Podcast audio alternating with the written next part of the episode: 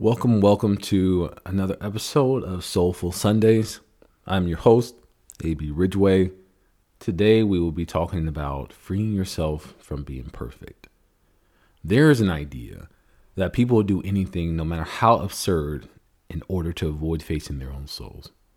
But one doesn't become enlightened because they simply imagine being this figure of light. They become enlightened by making the darkness conscious. What that means is that we all are light, but we cannot shine unless we are willing to admit to our own darkness. See, we all want to claim this enlightened status because we talk about love, respect, or how to live this Zen type life. But all that stuff is already in you by the grace of God. What is stopping us from becoming enlightened is our willingness to ignore our own shortcomings. We want to turn a blind eye when it comes to the faults that we see, and we want others to accept our faults as if they don't see them. And if we do admit we have them, we don't take the time to correct them for our own sake and for the sake of humanity. We hide behind the words of acceptance. But if you don't honestly accept yourself, how can you ever place that responsibility on somebody else? See, me, I had to do that one day. I had to tell myself that no matter what people thought, I didn't have it together, that I needed help. And that's when the magic happens.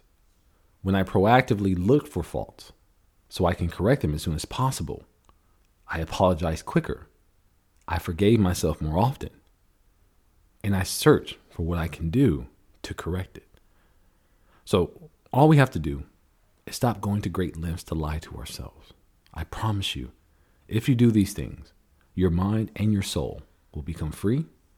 It's going to hurt, but it's going to be worth it.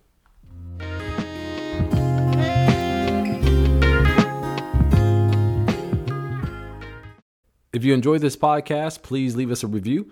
If there was something that you learned and can instantly apply to your life, please put in the comments below. Also, if you have an idea that you would like us to explore, please send us a message. If you have a personal question or need some help with your personal finances, you can go to our website at www.abrwealthmanagement.com and schedule a consultation. Please check out our other podcast called Office Hours, News, Updates, and Good to Knows, where we discuss the firm, what's going on in the industry, and just some fun facts about finances. Till next time, I am your host and owner of AB Ridgeway Wealth Management, Elijah One Ridgeway. Until next time.